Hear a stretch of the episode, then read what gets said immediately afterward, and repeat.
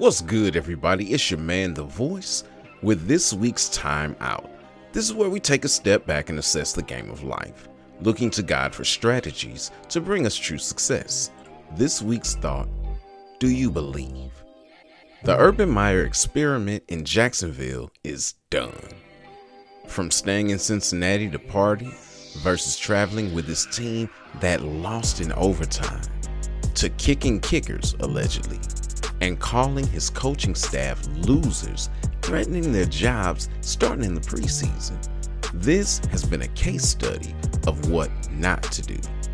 To say Meyer was out of touch will be putting things lightly. As a coach, you have to find a way to connect with the team, get them to buy into the system for there to be any success.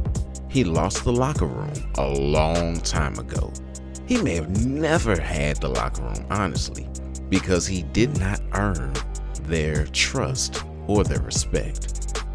He blamed the changing culture for his failure, and that has merit.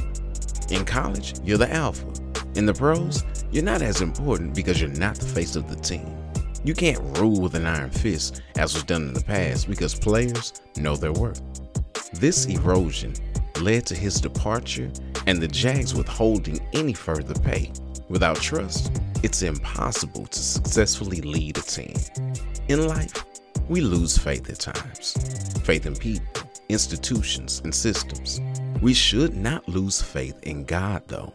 Of all the things that fail, His word never does.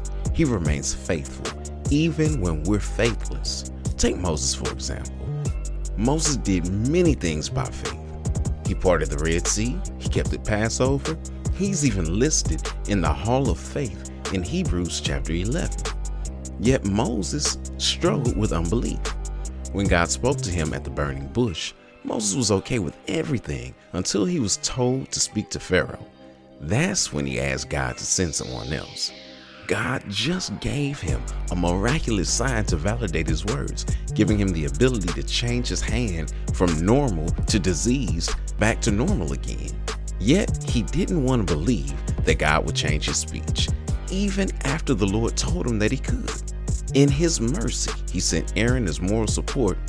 But tell me of a time where you heard of Aaron speaking. You really don't.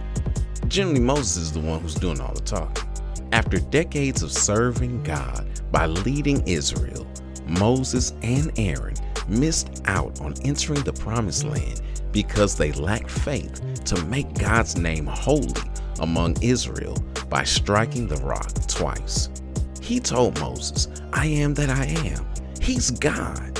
If He's given you a work to do in His name, surely He's going to provide what's needed to carry out the work. His name is on the line.